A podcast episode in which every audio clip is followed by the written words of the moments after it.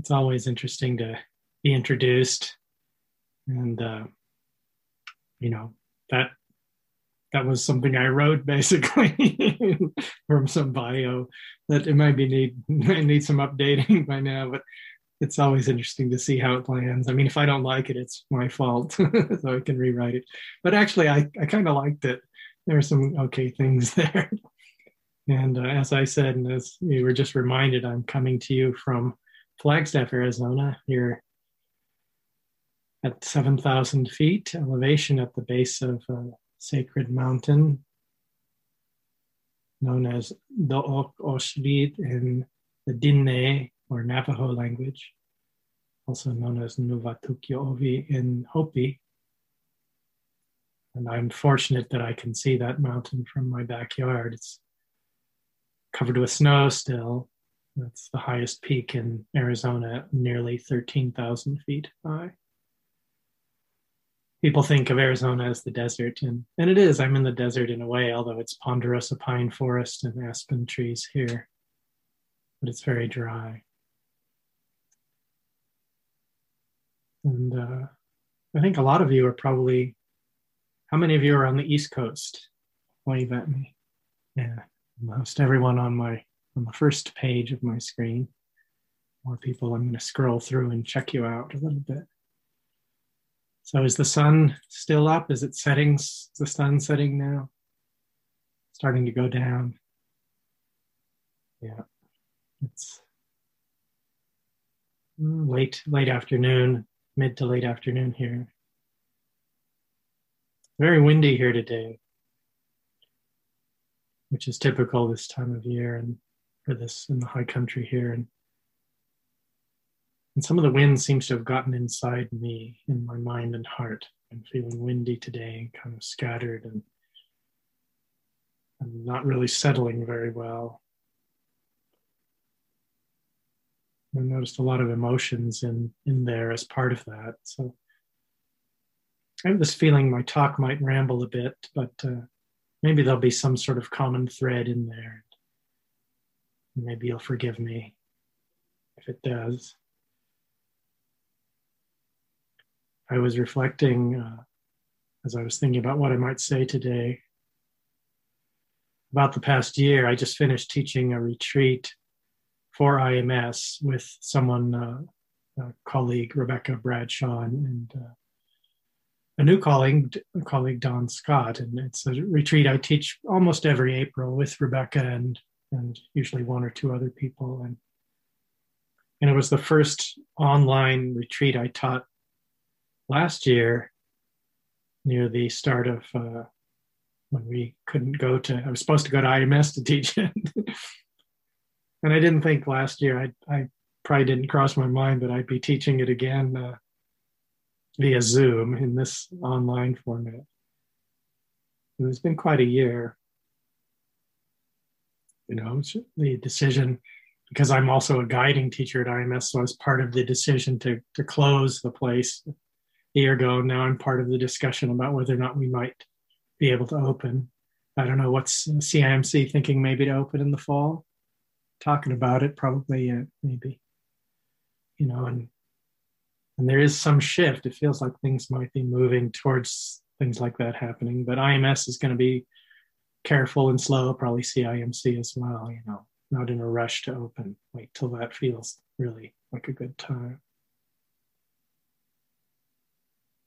so much has gone on in the past year and you know this pandemic has has not only affected us in terms of of the the tragic loss of life and and all of the other you know job losses and all the stresses and strains it's put on so many but it's also focused our attention on so many inequities in, in here in the states and, and worldwide and ongoing injustices, the pain of systemic injustice and systemic racism that permeates so much of the culture and institutions here, and the strife and division that's characterized these days, and the unbelievable violence just recently. So much. And at times, you know, I, I, notice in my own heart, maybe for some of you, I, I feel like there are changes coming and, and I can feel hopeful. At other times, it seems kind of hopeless. All these different emotions that pass through the mind and the heart. And, and there does seem to be a heightened sense of suffering. One has to be careful about how much news to consume because there's a lot of not very good news out there. Sometimes there's some good news. But everything seems to be in question. And sometimes maybe everything in, in our own lives, in our own minds and hearts feels like it's it's in question. Maybe even our relationship to this practice gets called into question. We can wonder what, what does this have to do with anything, me sitting quietly, sitting silently.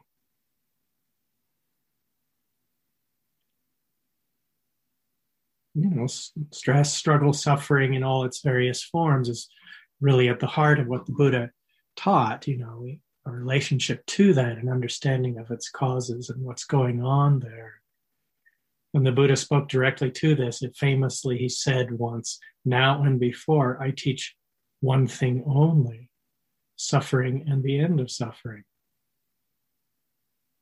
which is kind of a, a shorthand for the teaching of the Four Noble Truths, the noble truth of, of dukkha, of suffering, truth of cause of suffering, truth of the release of that cause and the path that leads to the end of suffering, struggle, and strain. And this is really what the Buddha always was interested in teaching and talking about.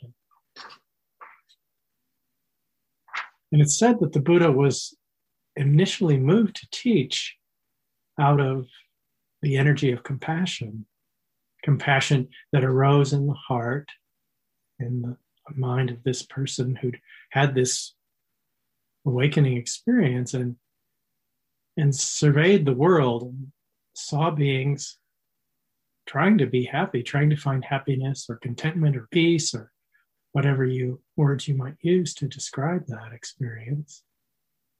Just say trying to find lasting happiness, real happiness, and at the same time doing the exact things that would cause them to to suffer, leading them in the opposite direction.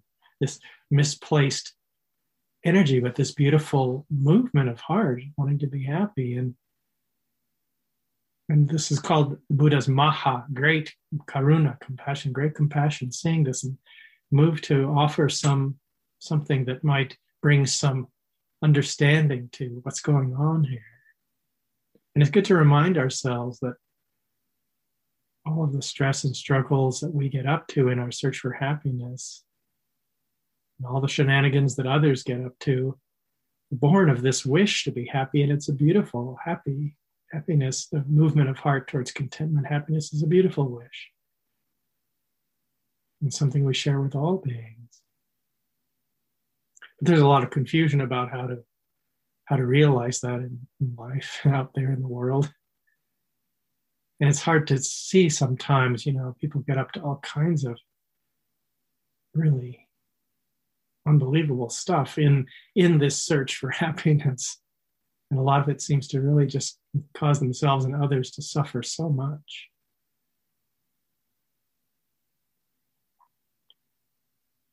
One thing we discover in our practice in the meditation is that the more that we study our own mind, body, heart, that whole interplay. At the same time, we're studying the minds, bodies, and hearts of all beings, all human beings, anyway. You know, when we all have our own stories and our own versions of, of what life has been for us, we see through those lenses.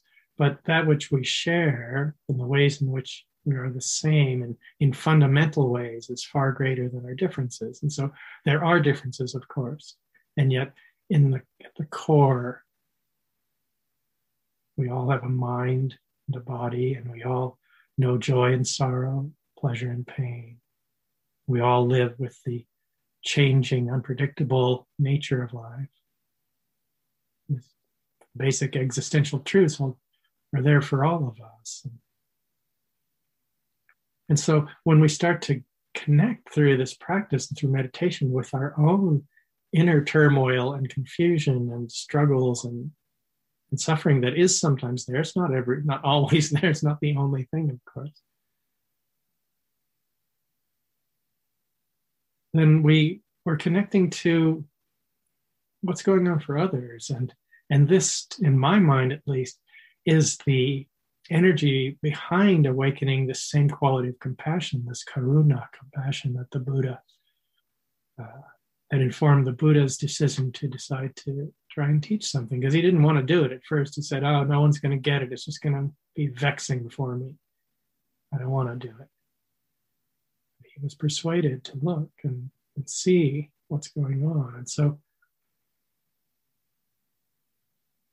this relationship to the, the noble truth of dukkha, that when the Buddha said, I teach suffering, the end of suffering, in order to find the end of suffering, you have to understand the causes of suffering and release those. And so this is this is um, really at the heart of things, and and we start to touch the depth and breadth of this kind of insecurity and unreliability that are the, the characteristics of dukkha of unsatisfactoriness, born of change and unpredictability. And we start to see the size of this, that this is informs our lives. It's embedded into the fabric of our existence. And it's it's not bad news, but we need to have a real and practical, workable and useful relationship to this understanding.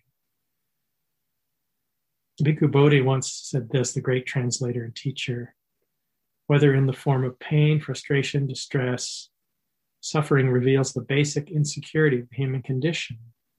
It throws before our awareness in a way we cannot evade the vast gulf stretching between our ingrained expectations and the possibilities for their fulfillment in a world never fully susceptible to domination by our will. He's brilliant and uses kind of dense language sometimes. Basically, he's saying, you know, we don't get, we aren't in charge here. We're, we're not able to just decide to have things be a certain way.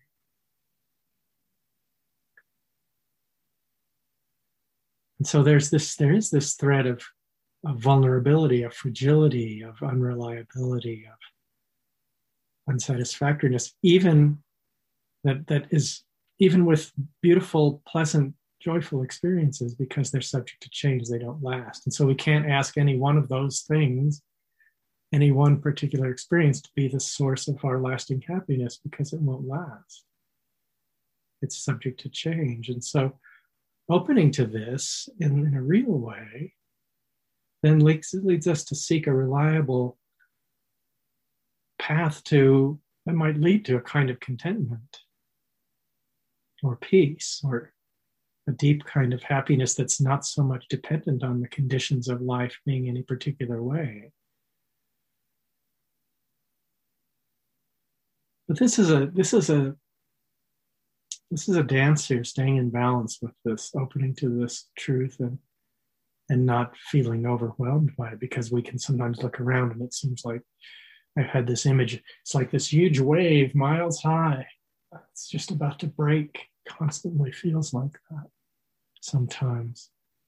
And it can feel overwhelming. And, and we have to stay balanced in the face of that and not lose our connection to joy and wonder and awe and the beauty of things.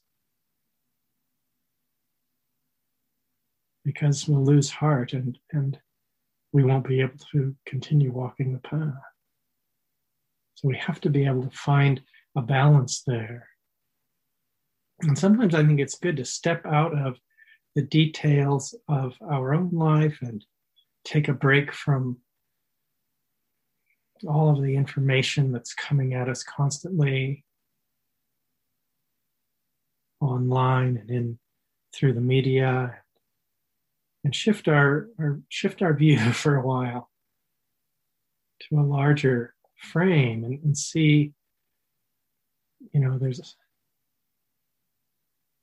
there's a lot to life that's mysterious and incredible. I mean, sometimes I I love I live in a place here. There's a famous observatory here, the Lowell Observatory. It's just walking distance from where I live, and uh, there was there was Pluto, the planet Pluto. I guess it's been demoted. I don't know if it got replanetized. It's um, but it was discovered up there, and it's an ongoing working astronomy uh, uh, observatory. And uh, part of why it's located here is because at this high altitude, it's a dark sky, fairly small town, and, and so there's lots of stars when the conditions are good. It's a good place to look into the space, and, and I love to do that. And any one of you who's spent any time with me on retreat, I often talk about stuff going on, and you know, just right now, maybe you can kind of feel this planet is spinning. Right now, it's it's spinning. We're spinning backwards away from the setting sun.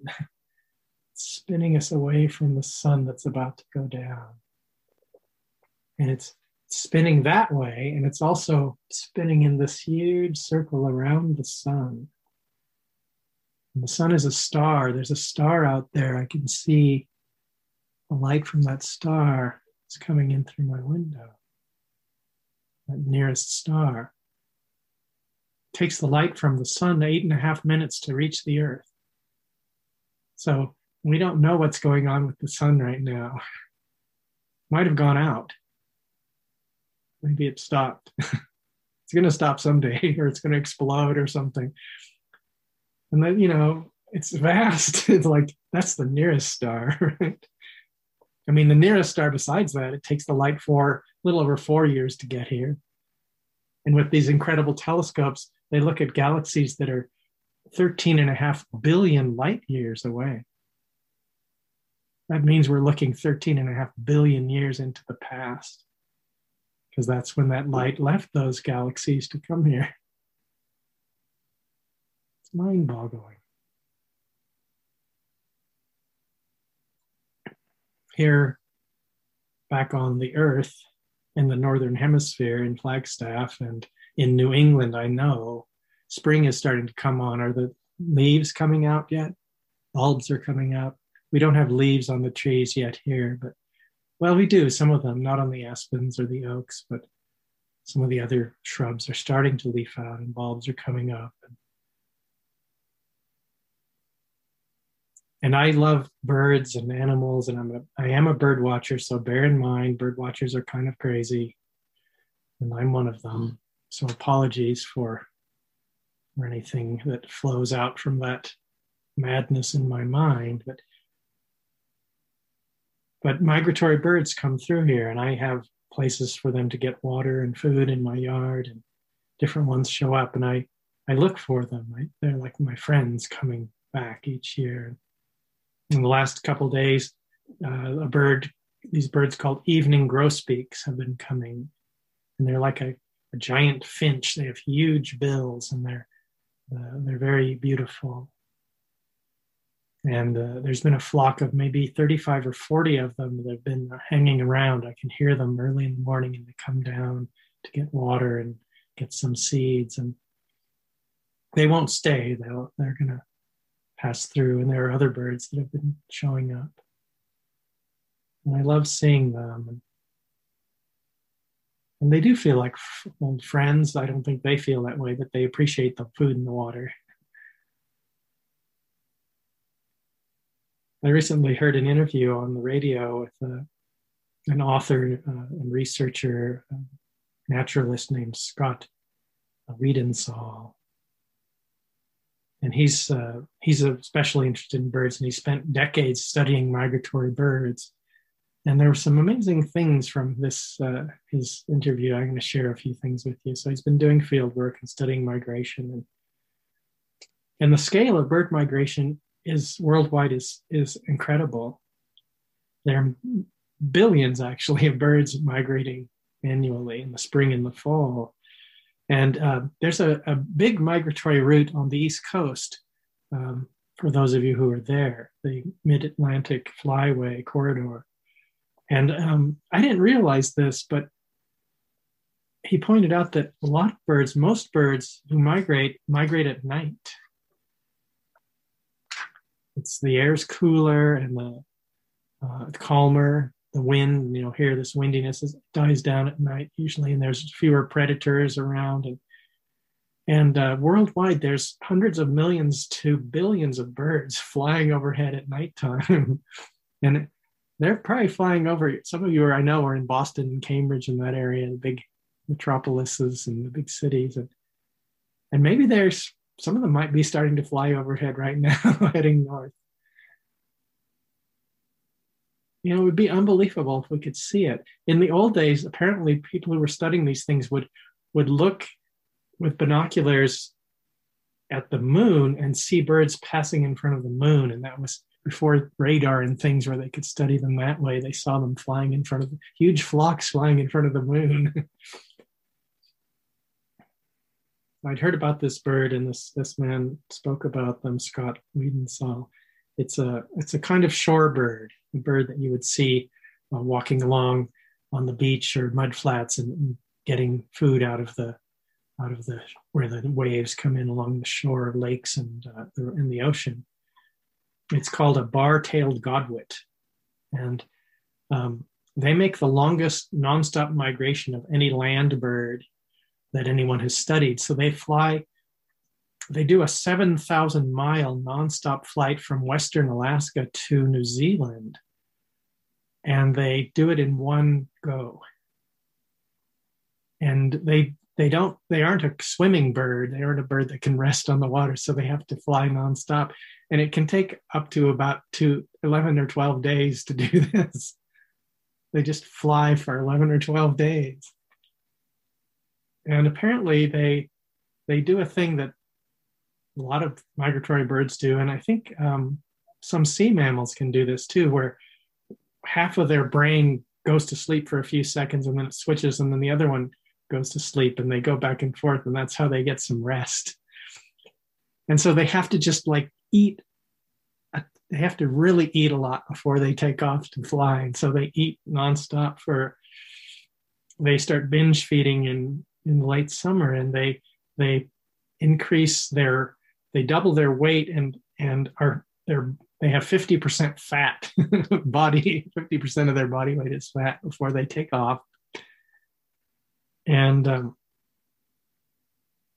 they they in their heart and flight wing muscles increase mass by 50% and their digestive organs basically go away stop functioning altogether. And they just burn fat for that flight. And they, um, and then when they get back, they get to Australia or New Zealand, then they start feeding and their digestive organs come back. And then they do the, the same thing again in the, in the spring and the fall. That's a, they do this twice a year. And they're, they live, apparently they can live up to around 30 years. And they do this they fly around 18,000 miles a year. So in their lifetime, if they live a longer, you know, 25 or 30 year life, they fly the equivalent of the distance to the moon and back in their lifetime.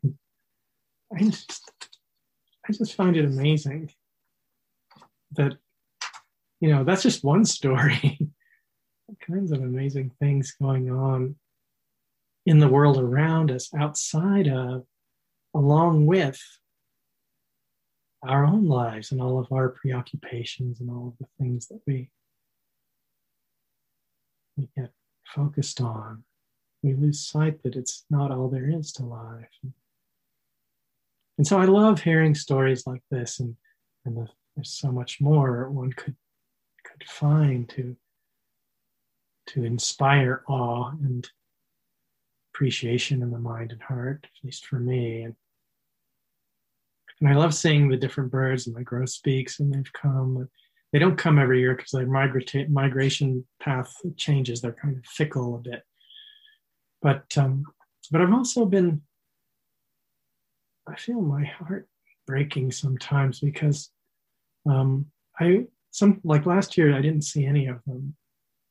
This year there there's some have come back, but you know, there are studies that have shown that since 1970, somewhere overall, about 30% of all songbirds in North America have disappeared due to uh, loss of habitat, loss of places to get food, and climate change and the pressures on the environment that are coming. And that's overall. Some individual species are much greater decline. So my evening grosbeaks that I love so much, it's up to about 75% decline since 1970 in their numbers, really going down.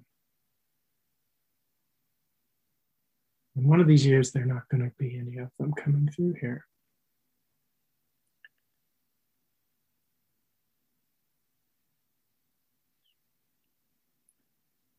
About, well, it's more than 170 years now ago, I think.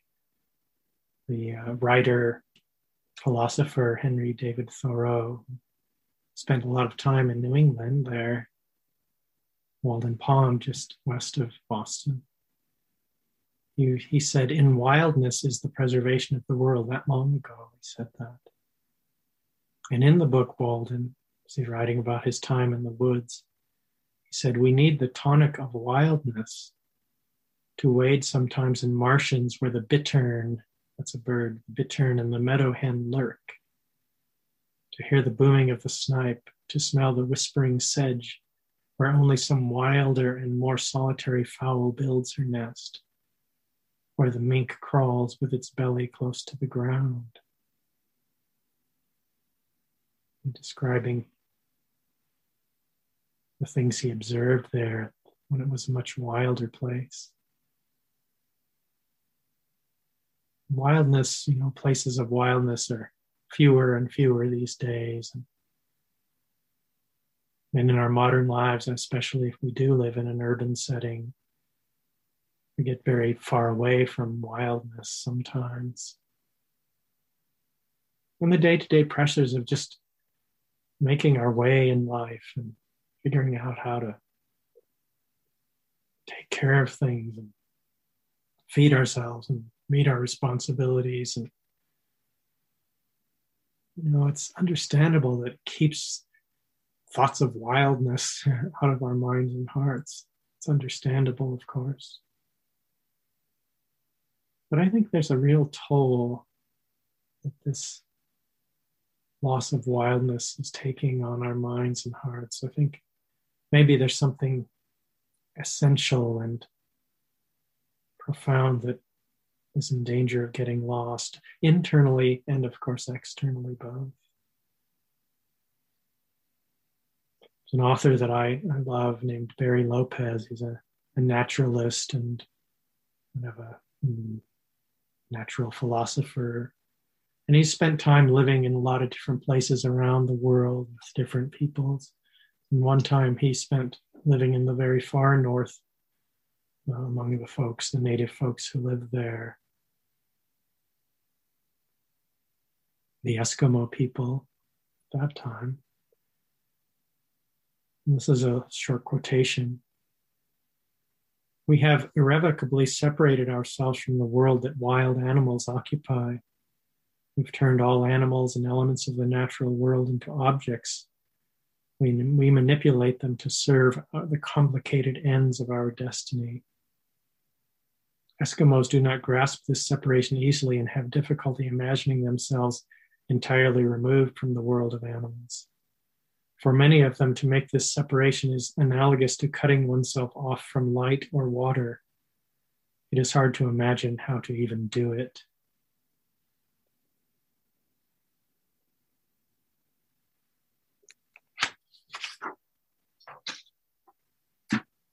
You know, when we've learned to live with this separation, and we can do it, but I think it does come with a cost.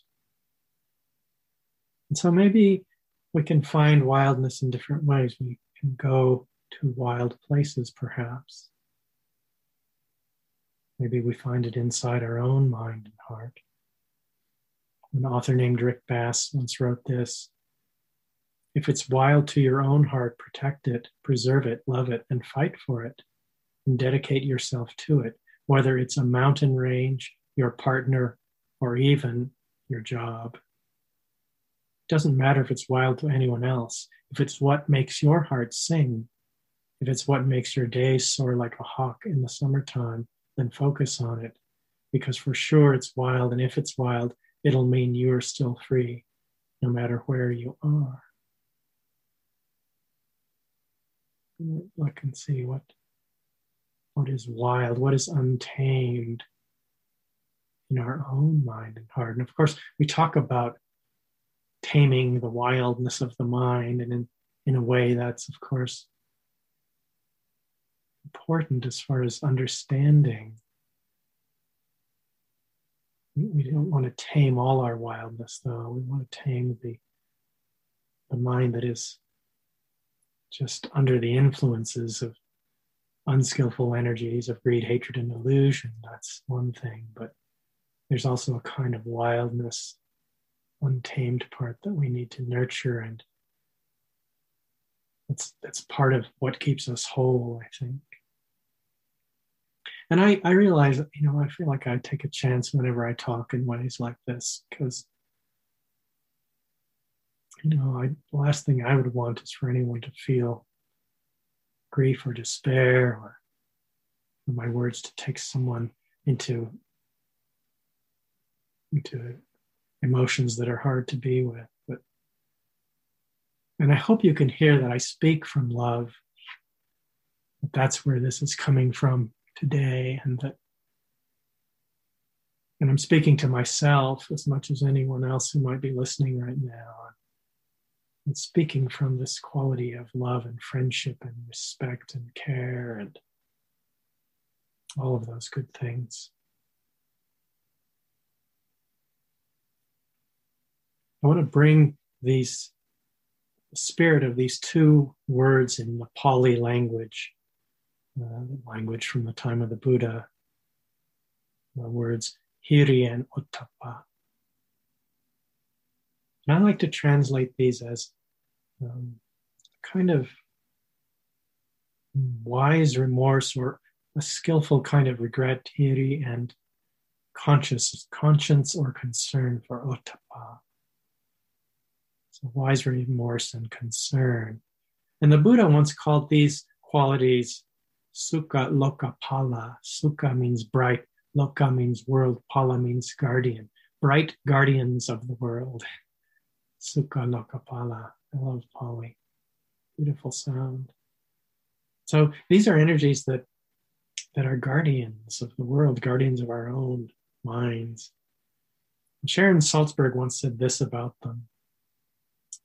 What is really meant is a very beautiful and delicate sense of conscience it's like an extreme sensitivity where something inside us just pulls back from harming or hurting. It's a beautiful movement born out of caring deeply for ourselves and others. A sense of conscience isn't the same as being moralistic or judging ourselves or others. Rather, it is developed through the process of having a commitment to care and to compassion. Like that that sense that it's born of care and compassion and deep concern, a sense of a, a wise kind of conscience. Bhikkhu Bodhi again said, by cultivating these qualities within ourselves, we not only accelerate our own progress along the path to deliverance, but also contribute our share toward the protection of the world.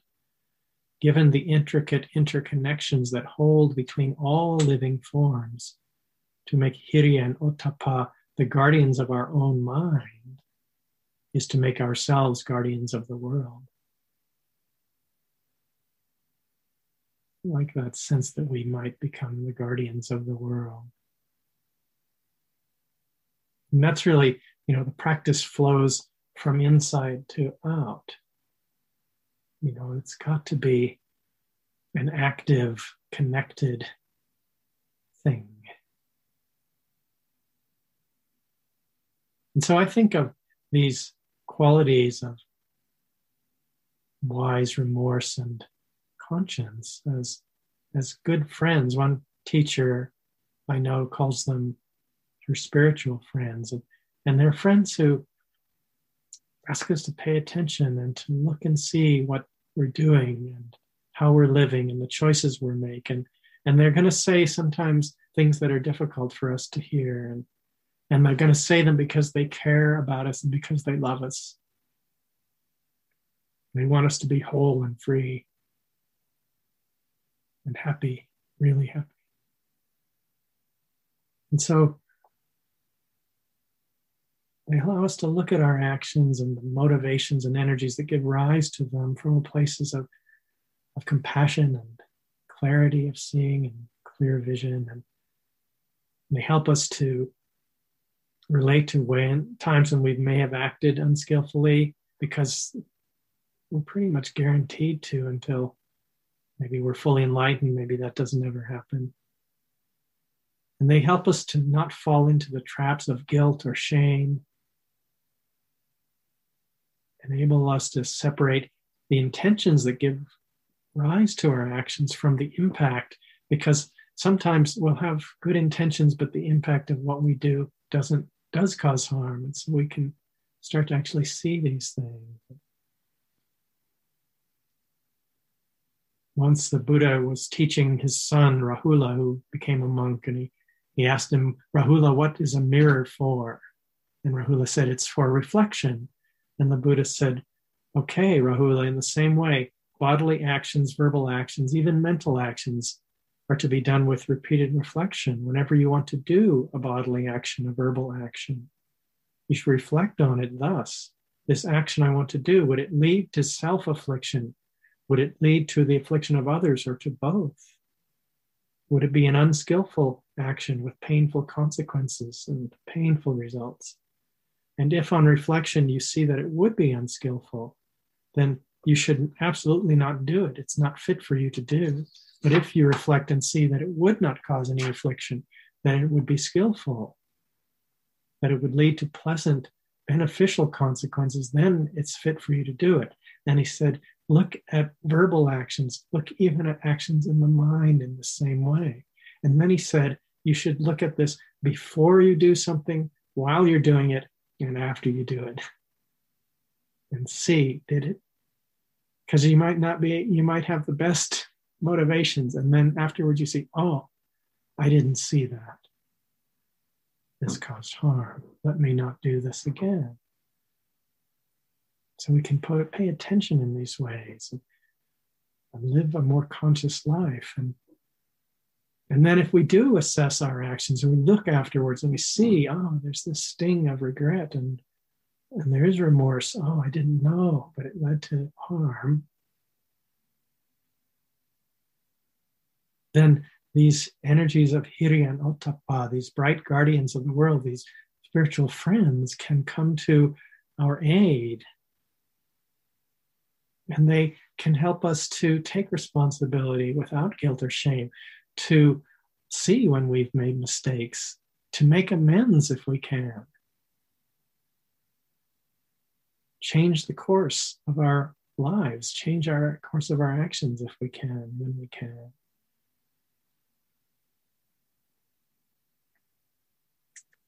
And the role of friendship in all kinds of different ways. I spoke about these energies as uh, guardians and protections and, and spiritual friends. The role of friendship is seen as essential in the Buddha's path, and it shows up in so many different ways. Mindfulness is, is a friend. I find mindfulness is my good friend. Love my friend, mindfulness. Because it opens, it's the key that opens the door to everything. It makes everything possible. I'm seeing my picture, the sun is found a way through. It's got this band of light. That light is came from the sun eight and a half minutes ago. so the sun was still shining then. And it probably is going to continue. And if it does go out, we'll know it pretty soon and things will become really different really fast. And friendship shows up in um, in the community of Sangha. So we've come together this evening. We're creating Sangha here. And maybe some of you are, are part of the CIMC Sangha. Do you think of yourselves that way? Who feels that connection of Sangha to CIMC? and the teachers and the community there. Such a beautiful thing. Sangha is this refuge. It's one of the, the refuges. We go to the Sangha for refuge to we find refuge in the community of like-minded practitioners. And and we so we come together and there's this heart kind of heart alignment this shared intention this interest in cultivating wisdom and love and compassion and clarity of seeing. And and so sangha arises and and we all see like i love i mean i'd rather see you in person let me tell you. But the zoom thing is not bad because it's like you're in your little windows. Plus i love seeing cats walk by sometimes and dogs are getting petted and tail will come by. And i don't have any cat tails here. And i travel too much to have a cat in the house or a dog but i love that part of it. So these are like these windows you're all looking we're looking through our own windows and our own lives and our own history and our own personal stories where we're looking into commonality into something that's more timeless and universal than that which we share no matter what our individual stories and personal histories are windows, each of you looking into this room that we all are in. So we create this Sangha over and over and over through this shared intention. And friendship shows up in all kinds of ways, as I'm saying, as I said, as we walk path. So there's the friendship that develops with our teachers and with our peers and, and uh, our good friends and comrades that we practice with and share this journey along this interesting path. And this relationship that's based on shared ethical values and this orientation around understanding the pursuit of awakening, however we might hold that. And, this is called Kalyana Mittata, spiritual friendship, and a Kalyana Mitta Mitta, mitta, the word means friend, kalyana, wise or admirable or virtuous or noble. It's noble friendship of uh, those we practice with. It lifts us up. I, I know it lifts me up. And I can use lifting up, let me tell you. We all need it, I think. The Buddha, in one teaching, said, with regard to external factors, I don't envision any other single factor like admirable friendship as doing so much for a person in training who has not yet attained the heart's goal but remains intent on the unsurpassed safety from bondage. this is one way he expressed who's, who's on this journey to awakening to freedom, to liberation.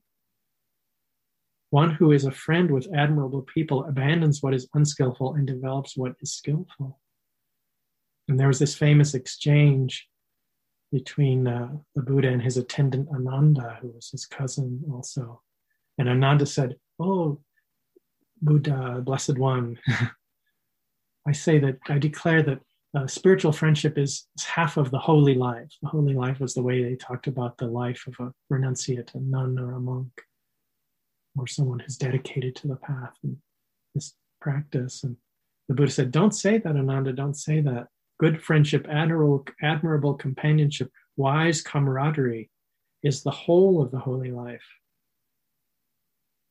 When a practitioner has good, admirable, wise people as friends, companions, and comrades, they can be expected to develop and pursue the noble, noble Eightfold Path.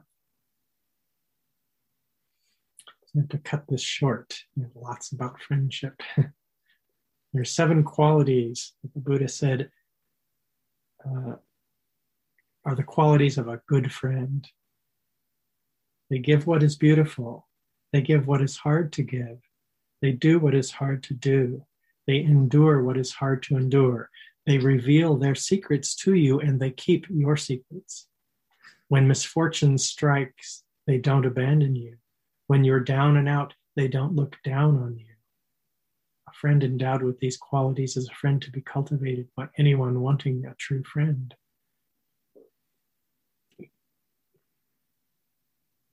I love this some of these things. They give what is beautiful. That's how it starts out. We could think of all kinds of things, but I think a simple way that I relate to that is, is a friend gives the gift of friendship. How often do we think of that as a gift? I was struck by this once not so long ago. I was I went shopping, grocery shopping with a friend, and and uh, I finished first. It was a, a colleague, someone I teach with, and we were we were teaching a long retreat, and we had a chance to go to a store. We had a part of a day off, and we, we were picking up some some things we wanted to have, and and I was I was waiting for my friend, and I I could have felt impatient, and sometimes I probably might have felt impatient or restless, but at the moment I just thought, oh, I'm waiting for my friend. It's so great that I have a friend to wait for. You know, this this sense of of this is a beautiful thing that we we can give that gift and we can receive that gift from our friends. And some of those things from that list you know, would we go out of our way for our friend when it's not easy for us or doesn't suit our mood? Or if our friend is doing something unskillful, will we let them know? Would they do it? Would we be enough trust that we would be open that they could tell us this? Would we invite this? I invite my friends to tell me when I'm if I'm blowing it or getting off track. I want them to tell me, even if it's painful, I'll take the pain. You know, are we trustworthy? Can we confide in our friends and and know that they won't share that? And can they confide in us and trust us to keep their secrets? And, and when what if we are down and out? you know, do we have a friend who we know isn't going to look down on us? That they'll the couch is there for us if we need a couch.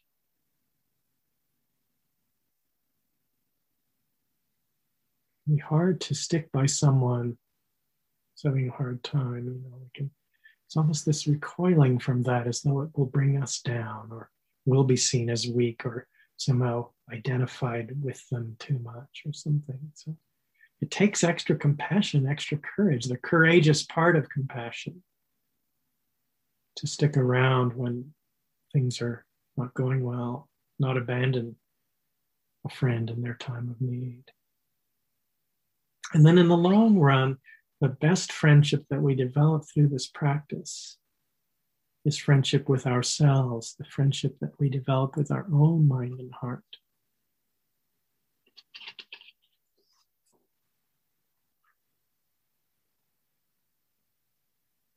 I'm going to read this quotation actually. This is from a teacher, uh, Tibetan teacher Karma Yeshe Rabgye. What is befriending yourself? It's a practice whereby, whereby we have compassion for ourselves. We understand that we are going to make mistakes, and when we do, instead of blaming ourselves, we are kind and caring. We don't look to blame ourselves or others. We understand that this is life. We learn from our mistakes and we move on. We view our situation in a mindful way. And this allows us to accept whatever we are going through without judgment we're not suppressing or exaggerating the situation. We're viewing it through compassionate, caring eyes. The more we are able to open up to our human condition, the more we are able to have compassion for ourselves and for others. If we don't have compassion for ourselves, how can we have real compassion for others? We cannot give what we have, what we don't have. We cannot give what we don't have. So become your own best friend and stop fighting this imperfect world. Become your own best friend, you know. And through this practice, we discover over time that we are befriending our own mind and heart. And, and, you know, when I started this practice, I would not have said that my mind was my friend. I would have probably said it was my enemy if someone had asked me that at that time. I think I would have said that. I felt like I was in contention with my own mind and heart. But I can say to you truly now, today, that my own mind and heart is my best friend, my true ally and friend. And that's not a small thing to be able to say, especially if you see where I started. It's not small at all. So I'm going to end uh, with this poem from a book that a friend of mine put together recently. It's called The First Free Women, and it's um, by Matty Weingast. It's interpretations of, of poems of the early nuns. Uh, it's his own interpretations of poems from the Therigatha. And I just love his his versions. They're not the most literal, but they capture something essential for me at least. And this is from a nun whose name was Mitta, which means friend, so that's an appropriate name for this nun. And she's talking about herself. This is kind of her enlightenment poem in a way. Full of trust, you left home and soon learned to walk the path, making yourself a friend to everyone and making everyone a friend. When the whole world is your friend, fear will find no place to call home. And when you make the mind your friend, you'll know what trust really means. Listen, I have followed this path of friendship to its end, and I can say with absolute certainty, it will lead you home.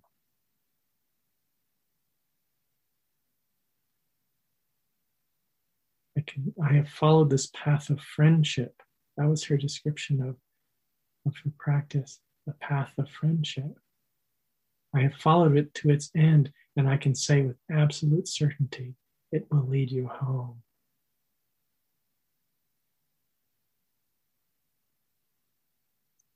So let's just uh, sit quietly here for a minute or so, and I'll ring, ring my chimes again.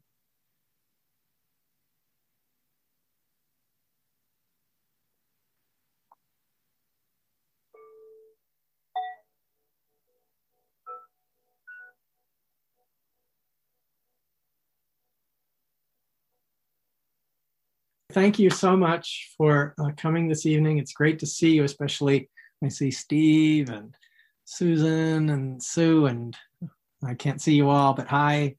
Hi to those of you who I know. Hi, Sue. How are you?